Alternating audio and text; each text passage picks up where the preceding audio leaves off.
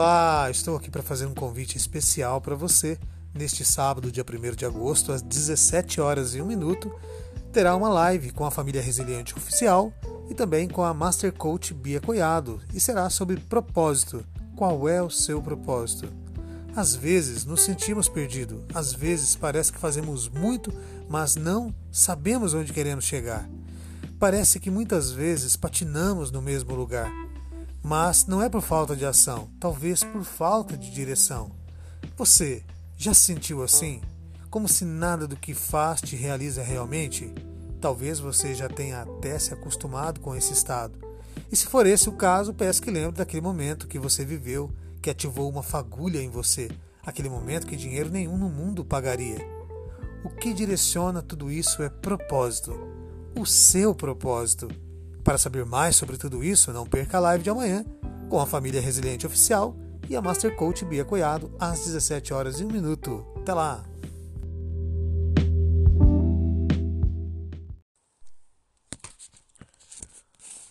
chave mestra do universo. Resolvi escrever este livro com o objetivo de te ensinar qual é a verdadeira chave para o universo.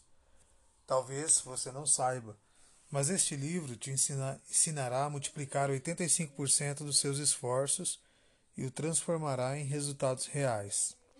As pessoas com as quais você se conecta na vida são de extrema importância para que você possa alcançar seus objetivos.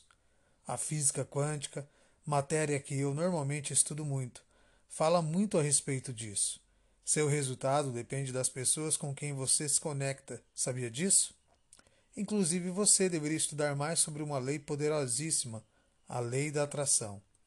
Se você estiver pronto para viajar comigo neste livro, aprenderá grandes coisas, inclusive sobre as verdadeiras conexões e sua real importância para o seu crescimento. De forma prática, mostrarei para você o que eu fiz nos últimos 13 anos para chegar ao lugar em que eu estou hoje.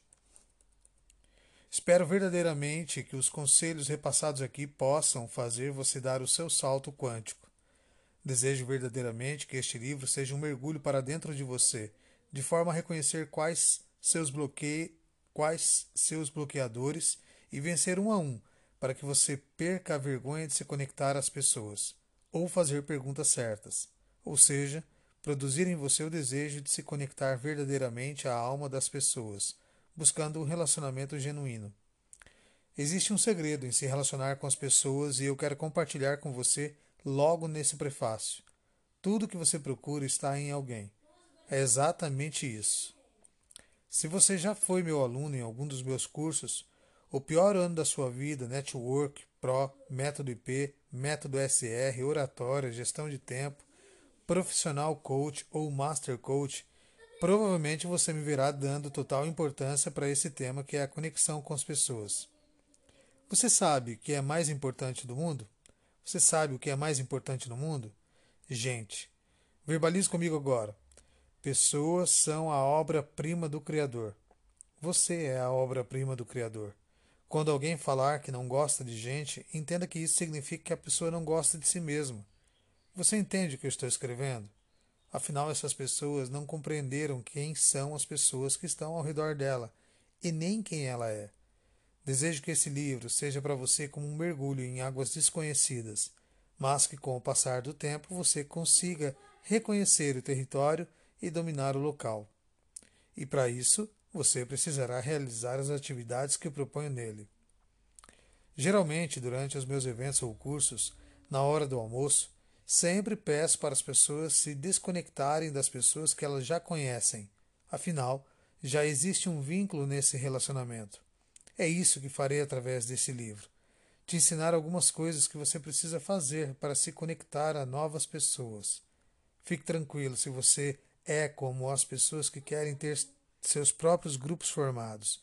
Acredite, você foi ensinado a ser assim.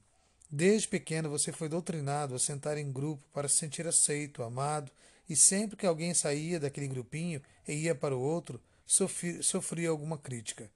Vendo isso, você aprendeu que deveria permanecer sempre com o seu grupo, se não quisesse sofrer o peso da crítica. Porém, se você não se desvincula de quem já conhece, você não se conectará a novas pessoas, ampliando assim o seu network. Network é uma das palavras mais poderosas do mundo. É uma palavra em inglês e significa rede de trabalho. São engrenagens que, quando unidas, trabalham juntas por um objetivo comum. Você consegue imaginar isso? Quando eu quero fazer algo, eu utilizo o relacionamento com as pessoas que eu conheço, mas existem outras pessoas com quem eu quero me relacionar e que não estão diretamente ao meu alcance. Como poderia fazer para atingir essas pessoas? Simples. Construa pontes. Você vai aprender mais adiante o que é uma ponte e como construí-las. Pessoas são pontes que te levam a algum lugar. Eu sou sua ponte e você pode ser a minha, e nós podemos nos conectar a qualquer pessoa do mundo. Compreenda que 85% dos seus resultados estão intimamente e diretamente ligados às pessoas que você ainda não conhece. Você é um profissional em construir novos relacionamentos e novas pontes. Se não é, irá se tornar um depois deste livro. Desejei escrever este livro quando meu coração se compadeceu em uma das turmas que ministrei em São Paulo sobre o método IP. Nesse momento, nasceu em mim fortemente o desejo de ensinar as pessoas a se conectarem. Todas as pessoas que eu conheço e que são boas em conexões fluem poderosamente. Se você não explodiu na vida, é porque você ainda não é um bom em network. Existe algo que nos impede de nos relacionar com as pessoas. Eu chamo isso de reserva mental. É a sua atitude em dizer: não gosto de fazer isso, não gosto de comida japonesa ou não gosto de sei lá o que. Isso precisa acabar. Tem certas coisas que você perceberá que são só bloqueadores, e então você terá que remover isso de você. Pois se você não mudar a mentalidade, não haverá a possibilidade de construir novos relacionamentos. Aprenda a cuidar da sua vida neste livro. Só tenha cuidado para não ler muito rápido, você precisa compreender o que há um período de maturação da sua atitude e mudança de coisas que você precisa reconhecer e melhorar. É melhor você ser uma locomotiva e ir devagar, mas de forma constante, do que um foguete da NASA ou da SpaceX que fica ensaiando o lançamento e nunca sai da órbita. Seja bem-vindo a esse mergulho que é para dentro. Nunca se esqueça disso. Você precisa primeiro se conhecer para depois conseguir se conectar aos outros, ou dar a eles qualquer coisa da qual precisem. Capítulo 2 Qual a sua vocação? A maioria das pessoas fazem testes vocacionais para saber o que elas serão na vida e qual carreira seguir. Você não tem que fazer um teste de vocação. Você tem que se encontrar. À medida que isso acontece, todas as coisas mudam e se transformam. Para descobrir isso, você precisa de uma autoconexão, um mergulho em águas profundas para dentro de você. Ninguém pode saber seu propósito de vida se a sua identidade não estiver ativada. Ninguém pode saber seu propósito de vida se sua identidade não estiver ativada. A identidade mostra quem nós somos e de onde viemos, de pessoas, e compreender isso é extremamente importante. As grandes famílias no Brasil e no mundo conseguem se conectar com outras através apenas do sobrenome. O seu sobrenome é uma marca e as pessoas te conhecem por isso. Se você tem parentes influentes e você não é a pessoa influente, você ouve o tempo todo. Você é parente do fulano, né? Esse parentesco com gente famosa faz sua marca ficar poderosa. Mas identidade não é só um bom sobrenome. Identidade é todo o fechamento, é a embalagem, o pacote e o produto que você é. Identidade é o todo. Por que você precisa ter a identidade clara? Porque senão, toda semana, você vai querer fazer alguma coisa diferente na vida e no fim não fará nada alinhado ao seu propósito. A maioria das pessoas hoje encontra-se perdidas, principalmente diante da vida e dos desafios. Muitos jovens de 30 anos hoje dependem dos pais, estão perdidos e sem saber o que fazer de suas vidas. Conheci várias pessoas que na parte da manhã queriam ir para os Estados Unidos e na parte da tarde queriam montar uma pamonharia. E à noite trocou de ideia falando que queria passar em medicina em uma universidade federal. Essas pessoas agem assim porque têm crise de identidade. Tentam sempre o mais fácil por não saberem que elas são e por não amarem problemas. Elas têm um problema importante a ser resolvido, mas não querem elas mesmas. Para descobrir um pouco mais sobre você, seus pontos fortes e pontos a serem melhorados, eu recomendo que você se conecte a algum curso de autoconhecimento. Talvez você não dê valor a isso, porém irá transformar sua mentalidade. Um dos meus cursos, caso você queira se conectar a mim, chama-se Método IP. Ele é realizado por mim e pelos meus facilitadores em Goiânia, São Paulo e em vários outros lugares espalhados pelo mundo através da plataforma internacional. Você pode pesquisar outras escolas de coaching ou de inteligência emocional espalhadas pelo Brasil e pelo mundo.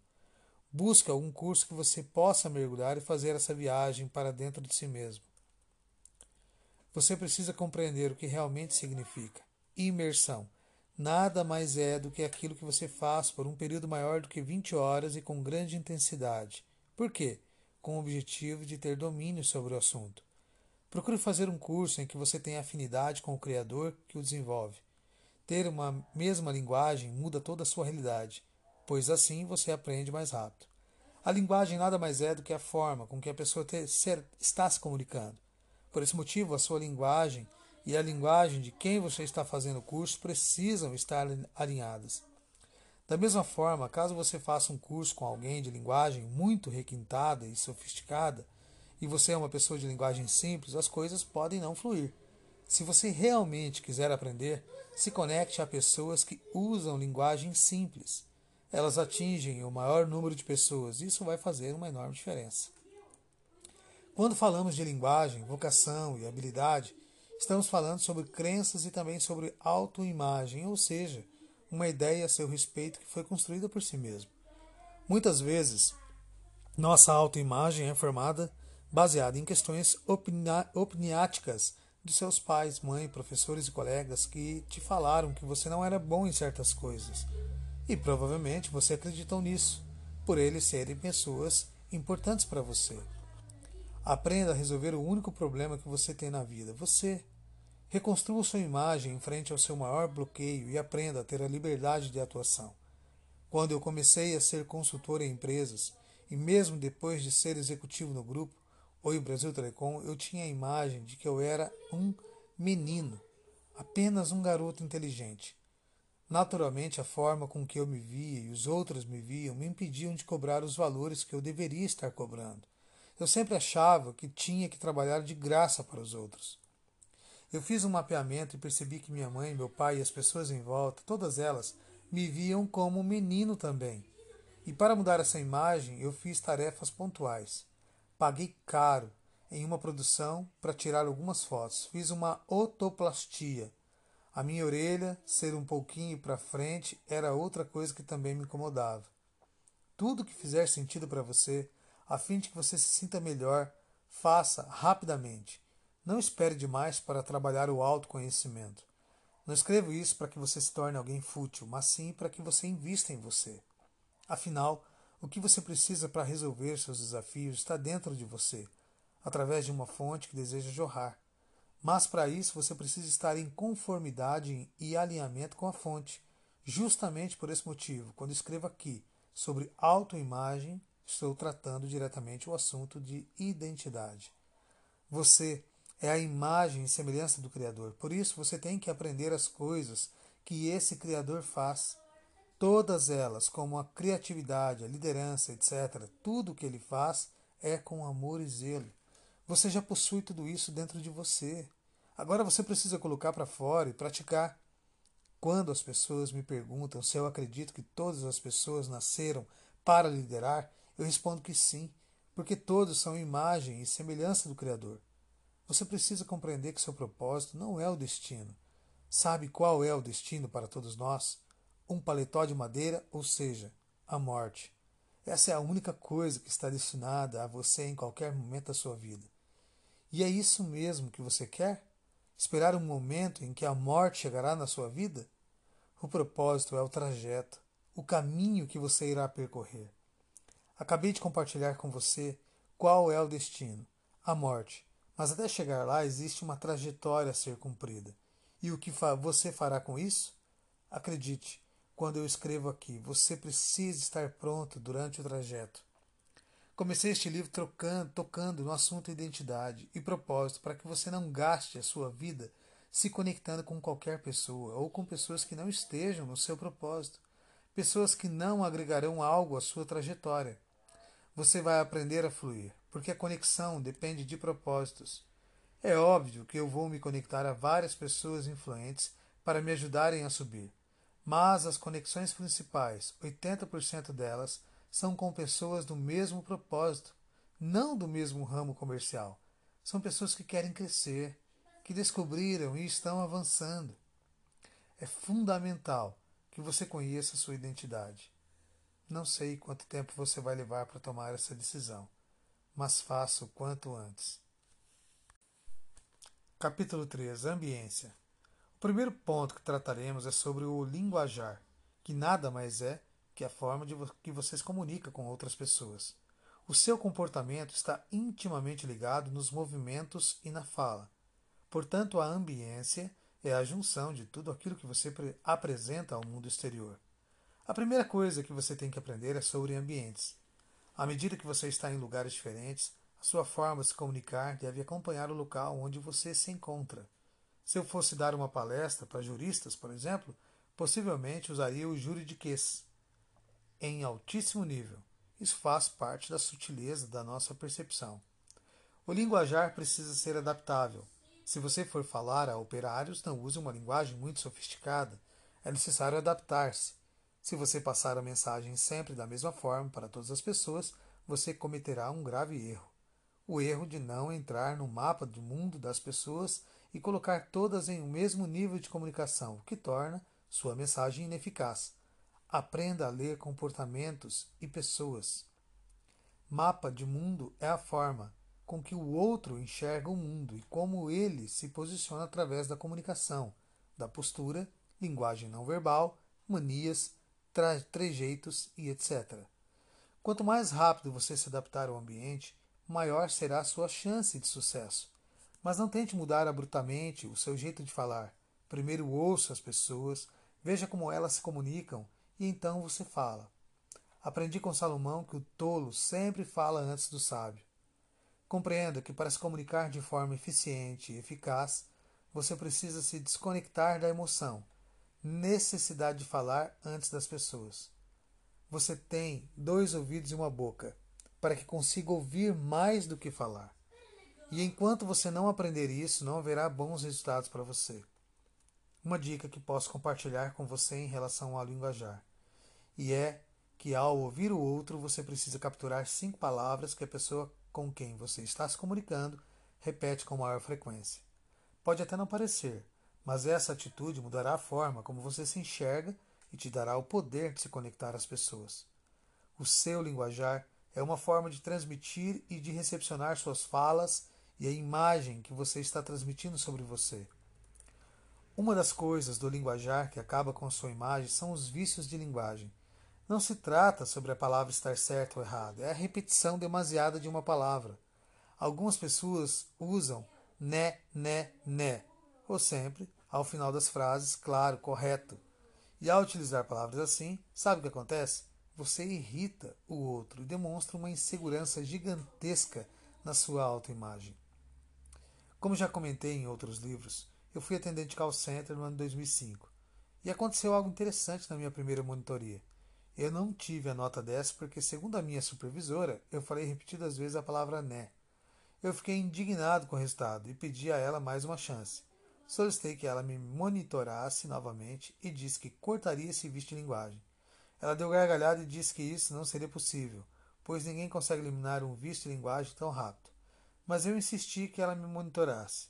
Enquanto isso, abri um bloco de notas no computador e escrevi sem parar a palavra né, né, né, né. E então, todas as vezes que eu ia falar, eu trocava a palavra né por uma outra palavra. E na próxima vez eu trocava por uma outra palavra. E fui trocando todas as vezes. Sabe o que aconteceu?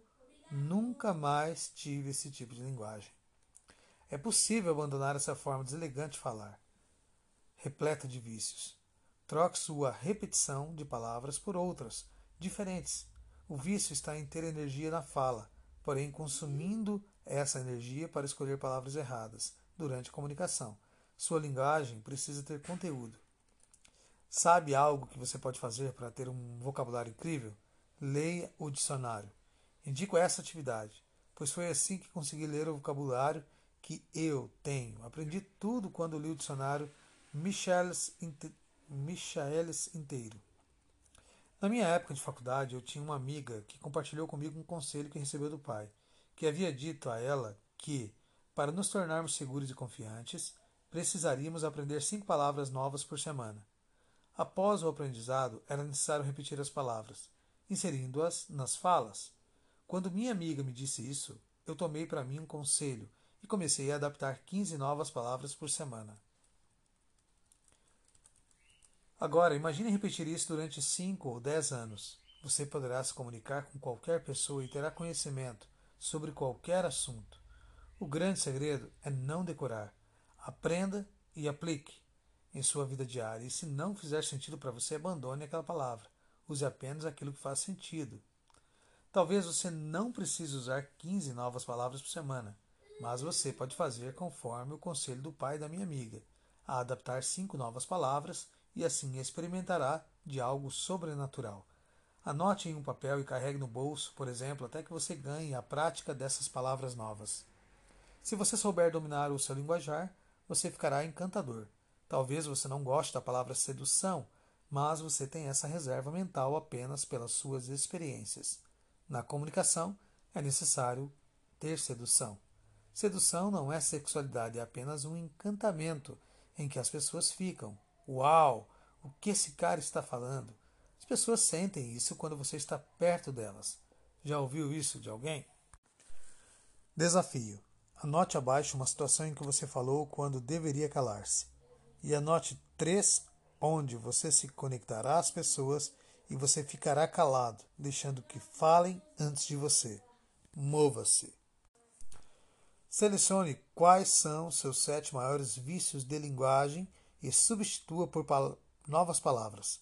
Aproveite e anote as cinco novas palavras que você inserirá no seu vocabulário por semana. Observe quais são as sete palavras que as pessoas mais usam para que você possa decodificar a linguagem delas.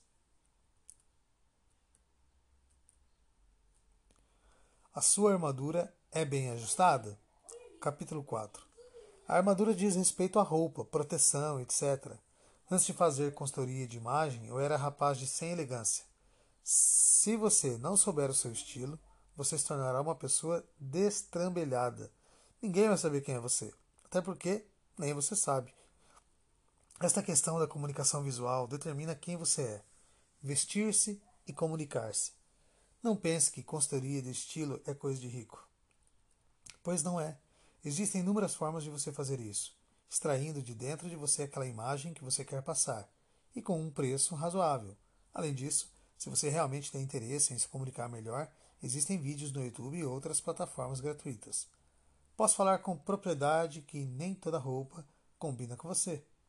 Nossa família tem uma indústria de roupas, então acredite, eu conheço sobre produção e desenvolvimento das peças. Para cada tom de pele, por exemplo, existe uma coloração uma vibração de tons. A cor de sua pele precisa casar. Combinar com a roupa que você usa. Caso contrário, ela poderá te envelhecer ou deixar você mais sem graça. Esse aqui não é um livro sobre moda, por isso recomendo que você, em um momento oportuno, estude sobre isso. Faça um curso ou uma consultoria, invista uma ou duas horas estudando sobre este tema. Você precisa investir em você.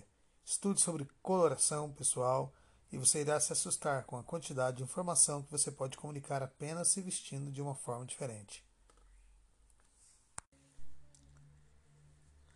Minha esposa se chama Ana Carolina. É uma das mulheres mais elegantes que o mundo já viu, e ela sabe se vestir há muitos anos. Porém, um dia eu comentei com ela sobre uma cliente de coaching que é uma grande empresária em que me deixava em crise pela forma com que ela se vestia e se comportava bem. Eu tenho uma técnica que chama modelagem. Vou falar sobre essa técnica mais adiante. Por causa dessa técnica, eu sempre quero modelar as pessoas que se conectam a mim e descobrir os códigos que elas carregam.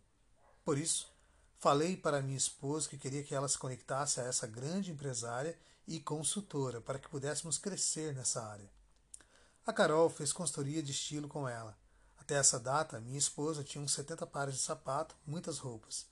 Ela usava o nosso guarda-roupa. Toda a parte dela, metade minha. E também metade do guarda-roupa dos nossos filhos. Depois que ela fez a consultoria de estilo e imagem, eu não acreditei. Ela tirou todos esses guarda-roupas e ficou com umas 15 peças e 15 looks diferentes. Reduziu os sapatos para 15 pares. Ela parou de usar os outros guarda-roupas e ficou só com o dela e começou a criar um estilo próprio. Ela evidenciou quais eram as reais características que ela possuía. A moda é interessante porque ela é cíclica, mas você vai comprando e algumas coisas ficam em desuso e depois poderão voltar ou não. Então aprenda. Compre só aquilo que combine com você e com a imagem que você deseja transmitir. Algumas mulheres e homens podem estar se perguntando se estiver nisso. E eu digo a vocês que funciona. Um exemplo claro disso é que a mesma roupa passa uma comunicação diferente dependendo da pessoa que veste. Se você já está em crise tentando entender o que a sua roupa tem a ver com se conectar com os outros, eu quero que você entenda. Você não é somente uma pessoa, você é também uma marca e assim como toda marca, você transmite uma imagem, valores, ou seja, comunicação. Não significa que você tenha que andar com roupas banhadas a ouro, mas você precisa de simplicidade com propósito. O simples nunca irá sairá de moda. Aprenda isso. O que quebra a simplicidade? A sofisticação ou o fato de ser simplório, ser brega, ser menos que o simples, ou para que você entenda melhor, menos do que você deveria ser. Você não tem que se preocupar com sua imagem, pois a preocupação é a má utilização de seu maior recurso. Porém, precisa se posicionar em relação ao que sua roupa está comunicando. Você tem sua imagem definida? Não entenda errado, não é o que você está brega. Talvez esteja. Na verdade, você precisa tratar você mesmo como grandes empresas tratam suas marcas. Existem conselheiros, existem equipes de marketing só para fazer isso. Enquanto não houver um posicionamento da sua parte, não haverá crescimento. Algumas das coisas que me fizeram crescer de forma assustadora foram ter uma fotógrafa oficial que começou a, mudar as minhas fotos, ter uma cara especial para fazer os meus vídeos, ter pessoas para me ajudar com escritas de coisas novas, me conectar a pessoas que me ajudaram a potencializar aquilo que eu era. Você tem pessoas assim? Eles não inventaram e não me ensinaram coisas diferentes, mas eu me conectei às pessoas. Se você entender que tudo depende das pessoas com quem você se conecta, seu sucesso será garantido. Porém, para se conectar a pessoas que você deseja, você precisa mergulhar dentro de você e ter uma imagem diferente. Não é trocar sua imagem ou criar uma terceira pessoa, mas retirar de dentro de você a elegância que você já tem só que você está atrapalhando esse fluir para fora. Essa é a palavra-chave da elegância. Se conecte com quem você é e com sua identidade vá trocar as suas vestes. É engraçado que até na Bíblia fala que se você não tiver vestes brancas e limpas, brancas como a neve e de linho finíssimo, ou seja, de alta nobreza, você nem entrará no casamento de Cristo com sua noiva. Você vai mesmo ficar de fora? Aprenda uma coisa: se você quer ser um profissional de network, as suas roupas precisam mudar. Eu vou compartilhar com vocês mais adiante sobre isso, mas saiba que você precisa dar o primeiro passo e ele está ligado à sua postura. Se a roupa que você usa comunica algo que você não é, então já era. Faça uma doação jogue fora, mas tenha alguma atitude agora. Seja simples, porque a sua roupa fala. E acredite, 55% de toda comunicação é linguagem não verbal. A sua fala é só 7%. E ela tem que estar muito boa e muito bem apurada. Você precisa ser, ter higiene também. Eu sei que você pode pensar, mas isso é tão óbvio. Acredite, há pessoas que simplesmente não se cuidam, não cortam as unhas, não retiraram os pelos do nariz e não apararam suas barbas.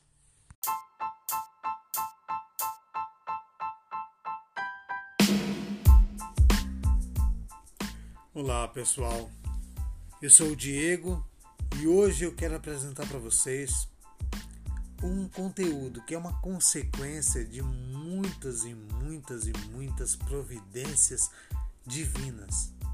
E se nós tomamos consciência neste momento da palavra de Deus, se nós tomamos consciência da presença do Espírito Santo em nossa vida, eu convido você a estar comigo nesse momento.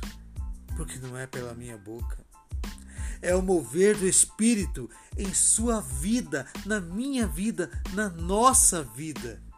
E é o Espírito Santo que se move. Ele se move em você. E eu concluo que através de um vídeo que eu vi sobre o Espírito Santo de Deus, eu passo para você neste momento. E eu não estou pregando aqui para você religião, não. Eu estou pregando para você a palavra de Deus. Eu estou pregando para você a presença de Deus e o mover do seu espírito. E não é eu, é simplesmente o mover do espírito. Então fique atento a, a essa palavra. Falar do Espírito Santo é falar do que podemos experimentar de Deus em nós. O Espírito Santo de Deus atuando em nossa vida a força, a luz, o alento, a paz, o consolo, o fogo que podemos experimentar em nós e cuja origem última está em Deus, fonte de toda a vida. Esta ação de Deus em nós se produz quase sempre de forma discreta, silenciosa e calada. O próprio crente só intui uma presença quase imperceptível às vezes, porém, nos invade a certeza, a alegria transbordante e a confiança total.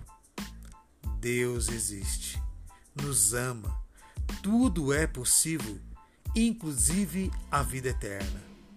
O sinal mais claro da ação do Espírito é a vida. Deus está onde a vida é despertada e cresce, onde se comunica e expande a vida. O Espírito Santo é sempre doador da vida. Dilata o coração, ressuscita o que está morto em nós e desperta o que dorme, põe em movimento o que ficou bloqueado. De Deus estamos sempre recebendo nova energia para a vida. E esta ação recriadora de Deus não se reduz somente às experiências íntimas da alma penetra em todos os estratos da pessoa, desperta nossos sentidos, vivifica o corpo e reaviva nossa capacidade de amar. Para dizê-lo em poucas palavras, o Espírito conduz a pessoa a viver tudo de forma diferente, a partir de uma verdade mais profunda, a partir de uma confiança maior a partir de um amor mais desinteressado. Para muitos, a experiência fundamental é o amor de Deus e o dizem com uma frase bem simples: Deus me ama. E essa experiência lhes devolve sua dignidade indestrutível, dá-lhes força para levantar-se da humilhação ou do desalento ajuda-os a encontrar-se com o melhor de si mesmos. Outros não pronunciam a palavra de Deus, mas experimentam uma confiança fundamental, o que faz amar a vida, a vida apesar de tudo, enfrentar os problemas com ânimo, buscar sempre o que é bom para todos Ninguém vive privado do Espírito de Deus. Em todos, Ele está atraindo o nosso ser para a vida. Acolhemos o Espírito Santo quando acolhemos a vida. Esta é uma das mensagens mais básicas da festa cristã de Pentecostes. Deus te abençoe.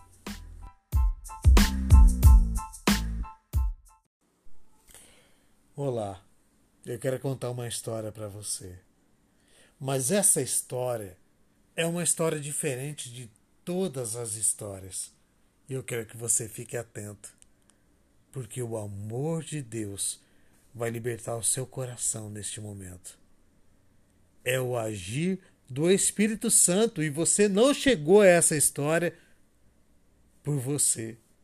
Você chegou movido pelo Espírito Santo de Deus. E nada, nada é por acaso. A providência continua agindo e age agora, neste momento, através desse áudio, através dessa história. E eu falo para você: é o agir do Espírito Santo de Deus. E eu vou contar uma história para você. Talvez essa história você vai falar assim, mas eu já ouvi essa história muitas e muitas vezes. Mas eu digo para você, fique atento, porque se você chegou até agora, é que você vai ter uma compreensão totalmente diferente de todas as outras vezes que foi contado para você. Então fique atento. Existia um homem e esse homem era um homem realizado, ele era muito feliz. Casado, trabalhava numa empresa que a cada ano se expandia e se expandia, e ele, junto com a empresa, também crescia e crescia, porque ele era um ótimo profissional. Ele era uma pessoa extraordinária naquilo que ele fazia, que era o seu trabalho. Ele se dedicava ao amor à sua esposa e também se dedicava ao seu trabalho, à sua profissão. E todos os dias ele ia feliz para o trabalho. Mas teve um dia que ele achou estranho. Ele voltou para casa e a sua esposa começou a tratar ele diferente. Começou a tratar ele com frieza. Mas aí foi passando-se os dias e ele foi percebendo essa frieza que sua esposa, a qual ele tanto amava, era fria, ríspida com ele. Mas ele mesmo assim continuava. E um dia, ele trabalhando, e ele era aquele empregado que se dedicava à empresa, que trazia grandes retornos para a empresa. Ele amava aquilo que ele fazia. Ele estava no setor que ele adorava e que ele amava estar fazendo o que ele fazia. Mas um dia, ele, ao voltar para sua casa, ele encontra sua esposa. Mas esse voltar para casa não era um voltar dos dias normais ao qual ele voltava depois de um dia inteiro de trabalho ele passou mal, ele estava passando muito mal e por isso ele resolveu, resolveu voltar mais cedo para sua casa. E em vez de chegar em casa às seis horas da tarde, ele chegou às três horas da tarde, por volta das três e quarenta, mais ou menos. E ao abrir a porta, ele ouviu um barulho. E o barulho era de um respirar de uma sensualidade muito forte. E ele não acreditava naquilo que ele estava ouvindo. Era a esposa dele, no quarto dele. E ele ouviu a voz de um homem.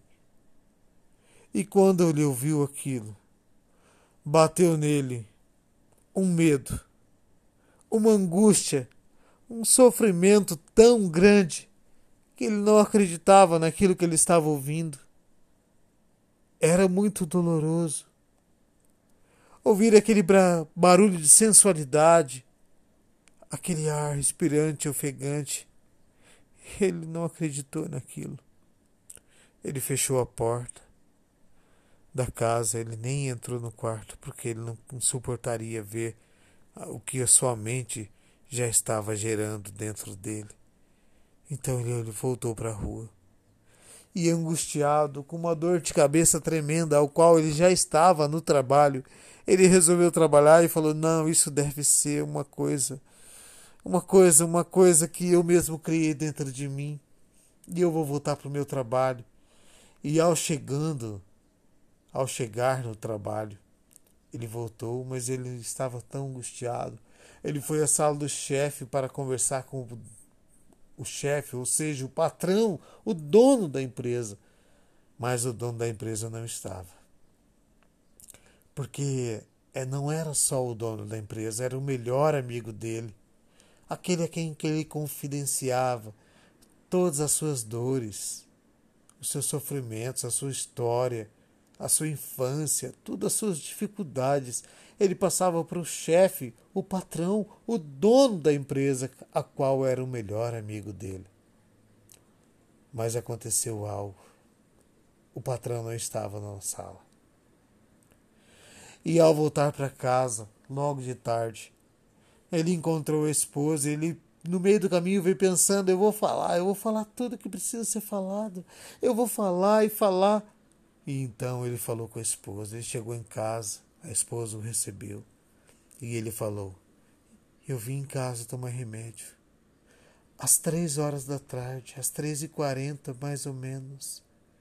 E eu vi um barulho dentro do quarto, você tendo uma relação com alguém, mas eu não quis abrir, porque a angústia em mim era tão grande, o sofrimento tão grande.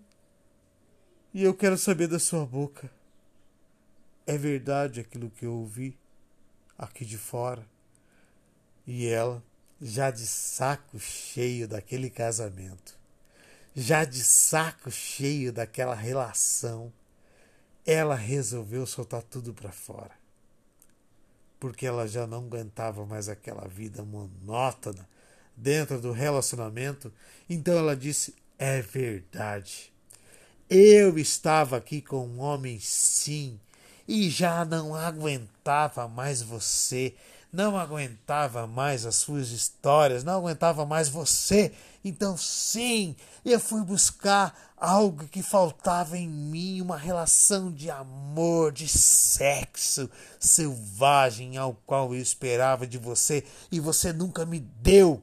Nunca me deu nem ao acordar pela manhã e nem à noite, e nós vivíamos essa vida, essa vida triste, angustiante, e eu busquei sim. E ele não acredita nisso. Como é que você teve a capacidade de fazer isso comigo? E ela respondeu: Eu tive sim, porque eu cobrava isso de você e você nem se levantava em fazer algo diferente. Era somente a mesma coisa: casa, trabalho, casa, trabalho, casa. Então, eu resolvi e nós tínhamos a amizade com seu amigo, que é o seu patrão. Sim, e ele começou a me tratar muito bem.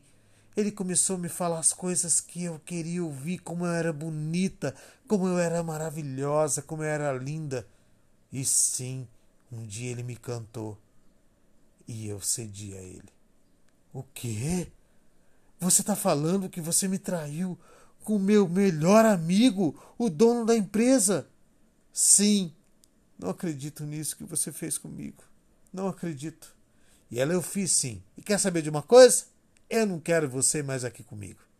Já estava de saco cheio mesmo, quer saber? Já que você está sabendo que você tá arrume, já arrumei suas malas, vá embora, vá para sua vida. E ela e ele, todo atordoado, sem conseguir pensar, ela jogou ele para fora de casa, com as roupas e a mala. E ainda saiu com o seu cachorrinho. Isso. Ele agora eu vou tirar satisfação com meu amigo. Como é que ele pôde fazer isso comigo? Meu amigo, meu amigo, meu Deus, como é que ele teve coragem? E ele voltou na empresa e o amigo estava trabalhando. Então ele foi, entrou na sala e começou a conversar. Fiquei sabendo que é você a pessoa que me que traiu, que teve relação com a minha esposa e me traiu. Como você pode fazer isso comigo depois de tantos anos de amizade? E daí o, o dono, o patrão, o amigo dele, sem saber como reagiu naquele momento, falou: É eu mesmo. Eu sou. E, e eu realmente gosto muito dela. E nesse momento, não tem mais como você trabalhar aqui. Você está despedido. Você está despedido. Vai embora daqui. Meu Deus, aquele era o pior, pior dia da sua vida. O pior dos piores dias. A angústia, o sofrimento, a tristeza. A mulher o deixou. O patrão, que era o melhor dos seus amigos, era a pessoa a quem ele confiava, traiu ele, traiu sua confiança. Ah. Então ele saiu, sem casa para morar, sem o amor de sua esposa, sem o amor de seu amigo. Ele saiu andarilho pela rua. Andarilho, andarilho, ele e o cachorrinho a quem ele tinha na sua casa e qual a esposa, ao expulsar, expulsou ele com o cachorrinho dele. E ali com o cachorrinho dele ele andava e andava pelas ruas da cidade. E a todo momento que ele lembrava, ele lembrava do patrão e de sua esposa, ao qual vinha na imagem da cabeça dele ela traindo ele com o seu melhor amigo. E passava a primeira noite, a segunda noite, a terceira noite, e de novo, de novo vinha a imagem do patrão e de sua esposa. Foi passando-se os dias e ele conversava com o cachorrinho, que era o seu melhor amigo, mas também lembrava do filme que passava na cabeça dele: a sua esposa traindo com o seu melhor amigo. E ali naquele filme havia o diretor, havia os figurantes, havia todo o cenário do filme ao qual ia sendo criado. E aquele filme todo dia se repetia na cabeça dele. Todo dia se repetia aquele mesmo filme A Traição, o melhor amigo, a esposa, o trabalho e tudo indo por ralo abaixo, indo para o esgoto. E ele conversava e ele discutia com o cachorrinho ao longo do caminho, e ele discutia, ele discutia, e um dia ele estava andando pela beira da praia. Sozinho, ele e o cachorrinho reclamando da vida, olhando o filme da história da vida dele. E ele então, ao andar pela praia na areia, na beirada da água das ondas onde iam pegando nos pés dele, ele esbarrou em alguma coisa, parecia que era um metal. E quando ele puxou, era a lâmpada do Aladim. Era uma lâmpada. Não era nem do Aladim, era dessas lâmpadas que a gente encontra nos filmes, nas velhas histórias do Aladim. E ele esbarrou nessa lâmpada, ele olhou, nossa, parece aquelas lâmpadas das histórias do Aladim. E então ele começou a tirar a areia da lâmpada, a limpar, né, para ver como é que era, porque parecia ser muito antiga. E quando ele esfregou, apareceu o Aladim. Nossa! Mas é aquele Aladim das histórias do Aladim? Sim! O Aladim saiu todo feliz e alegre e falou: Meu amo, você me libertou! Depois de muitos séculos e séculos, você me libertou. E ele, com a lâmpada segurando, falou: Nossa, o que é isso? Não acredito! Verdadeiramente é um Aladim que está saindo da lâmpada, igual que eu sempre ouvi quando era criança. E o Aladim falou: Sim, sou eu! E agora, como você me libertou de séculos e séculos preso nessa lâmpada, você tem direito a um pedido. E ele, olhando para o Aladim, falou: Nossa, mas quando eu ouvi as histórias, sempre ouvi que eram três pedidos, que todo mundo tinha direito a três pedidos. É, mas aquelas eram as histórias. Eram histórias de fadas que você ouvia, de criança. Mas não, eu sou um Aladim diferente. Eu sou um Aladim de um pedido só. Você não sabia? E ele disse: Não, eu não sabia, não é de um pedido só, mas tudo bem, um pedido já dá para resolver muito a minha vida. E o Aladim, sim, com certeza, você me liberou e agora eu sou seu amo e você pode pedir o que quiser, o que quiser. Só tem um detalhe. Eu, como eu falei, né? Eu sou um Aladim diferente de todos os outros Aladins. É? Mas como assim você é diferente? Parece ser igual, você saiu da lâmpada e está aqui no, na minha frente olhando de cima e eu estou aqui de baixo, vendo você bem grande. É, eu sou um Aladim diferente, porque eu dou o seu pedido. Qualquer coisa que você pedir, você pode pedir o que quiser nessa terra e eu lhe darei. Porém, eu tenho uma coisa que carrego comigo, que é um. como se fosse um peso. mas eu preciso. Toda vez que eu dou para alguém e você me libertou agora, eu tenho o direito de dar. Você faz um pedido, mas tudo que você pedir, eu vou dar em dobro para o seu pior inimigo. Ele disse: Como assim? Nunca ouvi falar numa besteira dessa, numa idiotice dessa. Como assim você vai me dar um pedido que eu possa realizar tudo que eu quero, mas eu tenho que dar dobro pro meu pior inimigo? Isso não existe nas histórias de Aladim. Mas eu lhe falei, eu sou um Aladim diferente. Você pode pedir o que quiser, riquezas, mulheres, casas, monumentos, prédios, tudo eu posso lhe dar mas eu vou dar para você o dobro também para o seu pior inimigo. E você tem pouco tempo para decidir. É somente um pedido. Antes que eu seja engolido de novo pelas, por essa lâmpada, você precisa fazer o pedido. E ele começou a pensar e pensar. E ele começou a lembrar: o meu pior inimigo, meu Deus, quem que é? A minha esposa que me traiu ou é o meu patrão, aquele a quem confiava que era o meu melhor amigo e eu falava tudo para ele sobre meus problemas. Nossa, filha da mãe, como é que ele pôde fazer isso comigo?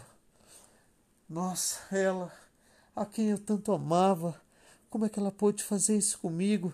E o Aladim apertando ele. Vai, você tem pouco tempo, você precisa fazer o pedido, é só um pedido e tudo que eu for lhe dar vai ser também o dobro para o seu pior inimigo. E ele, quem? Ai meu Deus, quem que eu vou dar para o meu pior inimigo? Ai, ai, como é que eu vou, eu vou pedir um bilhão de dólares, mas ele vai dar dois bilhões para o meu pior inimigo? Como é que eu vou fazer isso? Não pode, ai, isso é muito ruim. Meu Deus, o que, que eu vou fazer? Então ele pensou e a mágoa que vinha nele era muito grande. Daquele patrão a quem ele tinha uma amizade muito grande, daquela esposa a quem ele amava tanto. E aquilo veio remoendo dentro dele. Como é que eu vou pedir algo se vai em dobro para aquelas pessoas a quem eu odeio nesse momento? Eu tenho um ódio tão grande por elas. Então ele decidiu. E o Aladim novamente perguntou: E aí? Você escolheu tudo que você pedir. Será em dobro para o seu pior inimigo. E ele eu decidi. Então tá, o Aladim falou: pode fazer o pedido. E ele resolveu fazer o pedido. Eu quero que você arranque um olho meu. O Aladim não acreditou. Ele podia resolver a vida dele. Ele podia pedir mulheres. Ele podia pedir dinheiro. Ele podia pedir toda a riqueza do mundo, mas ele pediu para que o Aladim arrancasse um olho dele, porque para que o seu pior inimigo fosse arrancado os dois olhos. E essa história vem falar para nós, pessoal, para todos vocês que estão ouvindo. A mágoa, o ressentimento, a tristeza, a angústia, tudo isso que você carrega, toda essa falta de perdão, tudo que você não perdoar, o seu pior inimigo, você está desejando em dobro para ele, mas automaticamente ele não está recebendo toda a bênção de Deus, porque você está mandando para ele maldição. Mas você também está recebendo essa maldição em sua vida. Não faça isso. Todos os dias ao acordar, assim como as misericórdias do Senhor se renovam a cada manhã, renovam também a sua identidade, o seu propósito de vida, renova também o seu perdão. Pare de carregar as pessoas na sua vida. Pare de carregar as mágoas, os ressentimentos, as tristezas e comece a carregar dentro de você o amor. O amor é decisão. Coríntios 13. Ame. Ame as pessoas, até aquelas que te fizeram mal. Perdoa elas.